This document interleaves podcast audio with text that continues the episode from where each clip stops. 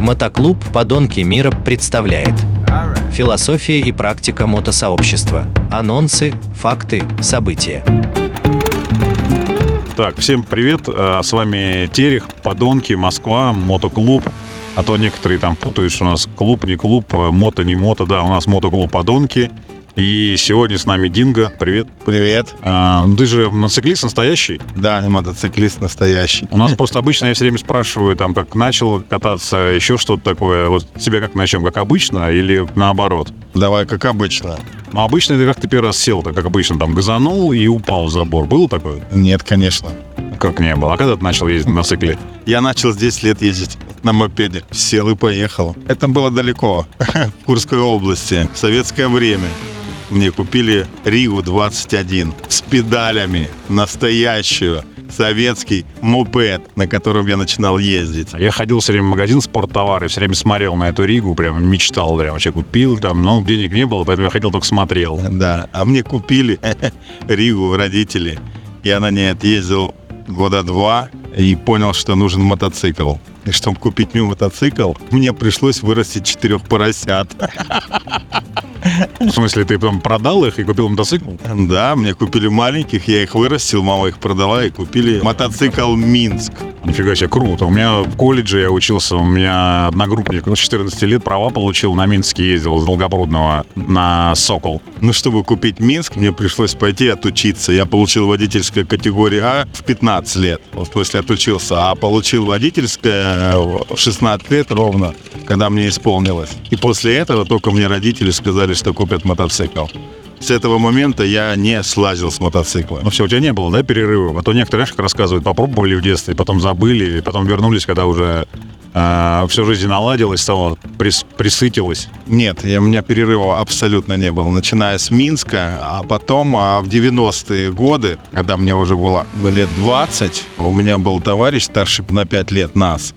И он ездил а, на поезде Москва-Владивосток, крутил видеофильмы за рубль. И когда он приезжал в Владивосток, у него были бабки, он там покупал первые японские мотоциклы. Тащил их в Москву и из Москвы своим ходом ехал в нашу деревню. И первый мотоцикл он притащил, это был Сузуки, не помню аббревиатуру, 400 спортбайк. И я стоял на мопеде еще, и он с Курска валил на этом мотике, вошел поворот, синий-белый мотик, весь в пластике. У меня взорвался мозг просто. Ты еще больше, да, полюбил мотоцикл? Э, Нет, у нас, э, мы, конечно, росли не в Москве, но город Суджа, это в Курской области. У нас в 90-е годы, ну, в конец 90-х годов, э, где-то было в районе 10 японских мотоциклов. И советские, и первый мотоцикл у меня был Yamaha 500 одноцилиндровая который заводился, ехал километра два, потом он краснел, приходилось глушить и остывать, а потом дальше ехать. На дискотеку какую соседнюю, наверное, село? И по дискотекам, и по этим, ну, дальнобоев не было в те времена. Поэтому ездили по месту. Потом а, в 98 году я первый раз попал в Германию. Когда я увидел там мотоцикл японский, то есть меня снесло в башню. Первый мотик мощный я притащил из Европы. Это был GSXR 1100. Уже с водяным охлаждением. Сузуки, да? Сузуки, да. А после Сузуки уже пошло-поехало. Была CBR 600. 98 -го года я ее купил в 99-м с пробегом в 1000 километров. Это был просто незабываемый до сих пор для меня мотоцикл. я вот Это был новый. Я не очень там верю в эти тысячи километров, потому что я помню, когда я тоже начинал первые мотоциклы покупать, они были э, бэушные, всегда у всех было примерно 10 было. Этот Тысяч любого года все были примерно около десятки. Нет, этот мотоцикл привез мой друг из Польши новый. И он проехал на нем 1200 километров, я у него купил.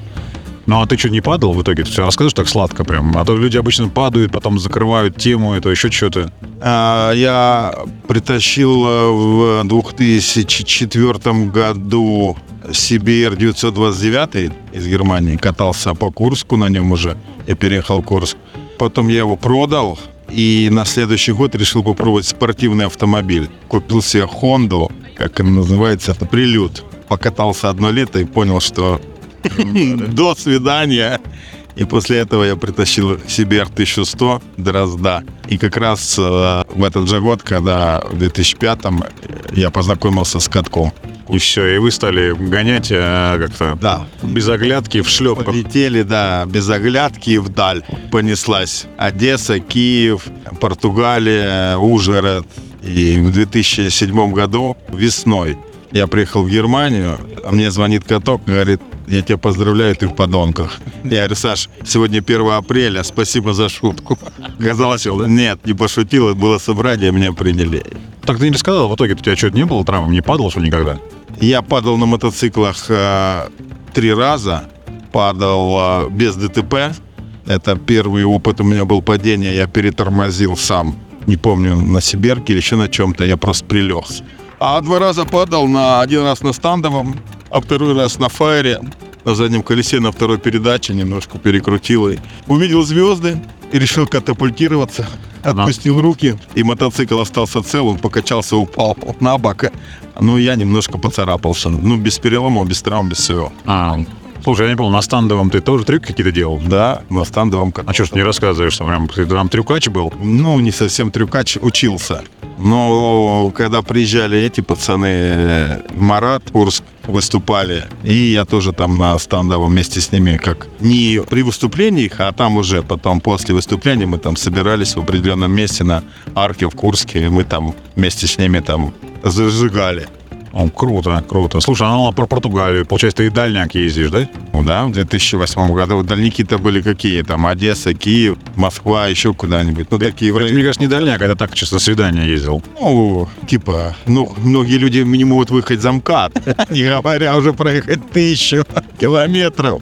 Да, в Португалию вот собрались ехать в 2008 году, потому что у меня друг детства жил в Португалии, мотоциклист, жил в городе Фара и говорит, «Э, приезжайте на мотоциклах, здесь очень крупный слет, ну, самый крупный в Европе, проходит фара в июле месяце, собирается где-то порядка 10-15, ну, где-то 15 тысяч мотоциклов собирается каждый год там. Океан, все дела. И вот я говорю, пацаны, поехали в Португалию, посмотрим на Коба де Року, на слет. И в 2008 году, в июле месяце, мы осуществили эту А сколько, три дня, четыре ехал? Туда мы ехали неделю. Мы ехали двумя группами. Мы с катком ехали через Киев, Ужгород, через лед. А, ну получается, у вас как бы не просто дорога была, а вы там еще фес- через фестивали все. Конечно. В Ужгороде на фестивале побыли. В субботу туда приехали, в воскресенье уехали. И ехали пять дней. Ну, не пять где-то, ну, получается, мы ехали четыре дня по тысяче в день. Шпарили. Через Австрию, Италию, Францию, Испанию. И мы с катком остановились на денек. Называется город Тарифа в Испании, где 12 километров видна Африка. И как бы в Фару мы приехали уже в пятницу утром до обеда. Рассказ получается такой сказочный, такой фантастический, все вот мечтают прям. А были какие-то такие случаи, когда вот там типа люди, чтобы вот, ну, останавливались и больше не катались? У тебя вот были такие? Был повод э, бросить мотоциклизм э, и завязать с этим? Нет, у меня такого повода не было никогда, и мысли не было завязать. Да, сейчас в сегодняшнее время как бы может быть тяжеловато вырваться куда-то на такой прохват серьезный, да, потому что трое детей там и какие-то вопросы, проблемы иногда возникают, но даже женить бы меня, я же сказал, что или я езжу, или мы просто расходимся, как море корабли. Ну, тебя просили продать мотоцикл, знаешь, как бывает, после свадьбы там продай, он тебе не нужен. Мы лучше купим коляску. Нет, мне наоборот жена до сих пор говорит, что хочешь прокатиться, наверное, куда-нибудь поехать. Я говорю, да, прям хочется, поэтому нет, у меня таких вопросов даже не Но а- возникает. она там не подозревает, что ты едешь там не прокатиться, а там на какое-то свидание. Это же ее вопрос. Потому что все, потому что все все время думают, про меня тоже, я вот в институте учился, и про меня все время там тоже говорили, что вот ты с этой, с этой, с этой, а на самом деле я нет, я катался на мотоцикле, у меня свои другие интересы были, а у женщин какие-то свои там видения моей жизни. Я тебе хочу сказать, надо выбирать нормальных женщин, понимаешь, которых не возникает таких вопросов. Ну, это которые нас легко отпускают, потому что даже у меня родилось там двое детей, я ездил в Европу, то есть я в мае месяце выхожу, говорю, жена, я уехал по делам в Прагу, заезжаю в Брест на слет, еду в Прагу, в Германию, делаю дела, возвращаюсь обратно, никаких вопросов. Ну, короче, из всех моих передач у тебя какая-то самая сказочная история, такая самая сладкая, самая красивая, самая вот какая-то идеализированная. Ну, нет, это как и есть. Ну ладно, а еще... Прикрепленное даже видео, у меня есть на ютубе видео поездки в Португалию, много фотографий, в Курске фотографии на нашем слете, который проводил каток. А еще такой, тому а еще такой момент бывает, знаешь, когда покатаешься много, это мешает работе. Вот у нас Иваныч был, который э, осенью устраивался на работу, а весной увольнялся, потому что летом катался. И вот у него там 100 профессий за всю жизнь накопилось там. А у тебя как? Но у меня нет, потому что я же э, катался на мотоцикле, ну, то есть я был не женат до 39 лет. Поэтому у меня... Ну, ты в смысле успевал и работать? Работать и кататься. Особенно в мою, как бы, жизнь прекрасно внес каток практику. То есть работаешь 5 дней, а в пятницу мы собираемся, например, и едем в Крым. Висим, в понедельник возвращаешься, и продолжаешь работать. Ну, у меня. Местоположение, может, было такое в Курской области, что куда-то поехать хватало времени выходных туда и обратно. Я, кстати, вот, честно говоря, тоже такое практиковал летом, потому что все брали там два раза по две недели отпуска. Я говорю, мне не надо, мне 10 раз э, по два дня, там, условно, пятницу и понедельник, там, прицепить и все. Мне казалось, это самый нормальный отдых. Все лето ты катаешься, путешествуешь, там, условно, там, 4 раза в неделю работаешь, 4 дня. Нет, ну и как бы так было, а все равно в августе месяце я уезжал или на две недели, или на месяц. А, ты, получается, не только не взамен, а дополнительно. Конечно, конечно. Вот даже в 2014 году, как сейчас помню, я уехал 5 августа из Курска, а вернулся 12 сентября в Домодедово. Все это время я катался на мотоцикле. Александр, помнишь, как мы в Венгрии отмечали наш день рождения, а после Венгрии мы уехали еще в Черногорию, потом в Черногории я уехал опять в Прагу, потом о, покатался. Ну, не буду тебя спрашивать, рекомендуешь ли ты кататься на мотоцикле, как обычно всех спрашиваю. Кто-то отвечает рекомендует, кто-то не рекомендует, там у всех разные ответы. Тебя не буду спрашивать, поэтому надеюсь, что наши слушатели радио поверят в твоей истории сказочной про мотоциклы и будут э, практиковать это в жизни своей, чтобы не мешало, чтобы не было такого, что одно другому мешает, чтобы было, как у тебя все гармонично, сладко и там полезно. Я могу сказать только одно. А, Например, в моей семье, то есть отец у меня не ездил на мотоцикле. У меня ездил на мотоцикле в советское время а брат э, моей мамы. Но езда на мотоцикле, вот то, что я смотрю сейчас на современных мотоциклистов, это, как сказать, нужно сесть на мотоцикл и не поддаваться мой. То есть это должно или нравиться, или нет. Ты должен жить душой мотоциклом, чувствовать мотоцикл, и тебе должно доставлять удовольствие езда на мотоцикле а не как сейчас покупают там средства передвижения и рассказывают, вот мы байкеры, вот мы мотоциклисты. А когда я сейчас вижу едет по МКАДу человек в кроссовках на спорте, ну, думаю, ну, это, ему нельзя ездить на мотоцикле.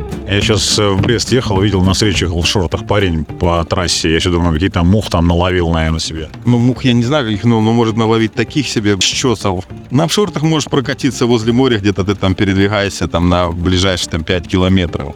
Ты сам понимаешь, да? Если ты нормальный мотоциклист, тебе это нравится, ты должен был экипирован и подготовлен.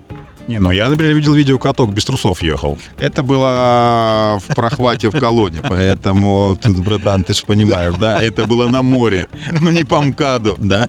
У нас клуб такой веселый, да, поэтому мы сразу грустных не берем. Поэтому, если хочет кто-то попасть к нам в клуб э, и грустный, то, конечно, ну, не стоит даже пытаться. Так что в душе это должен быть мотоциклист. Все, на этом тогда заканчиваем. Всем удачи на дорогах. Езжайте все осторожно, катайтесь в кайф. Все, всем пока. С вами был Терех, подонки. Пока. Мотоклуб «Подонки мира». Философия и практика мотосообщества. Анонсы, факты, события.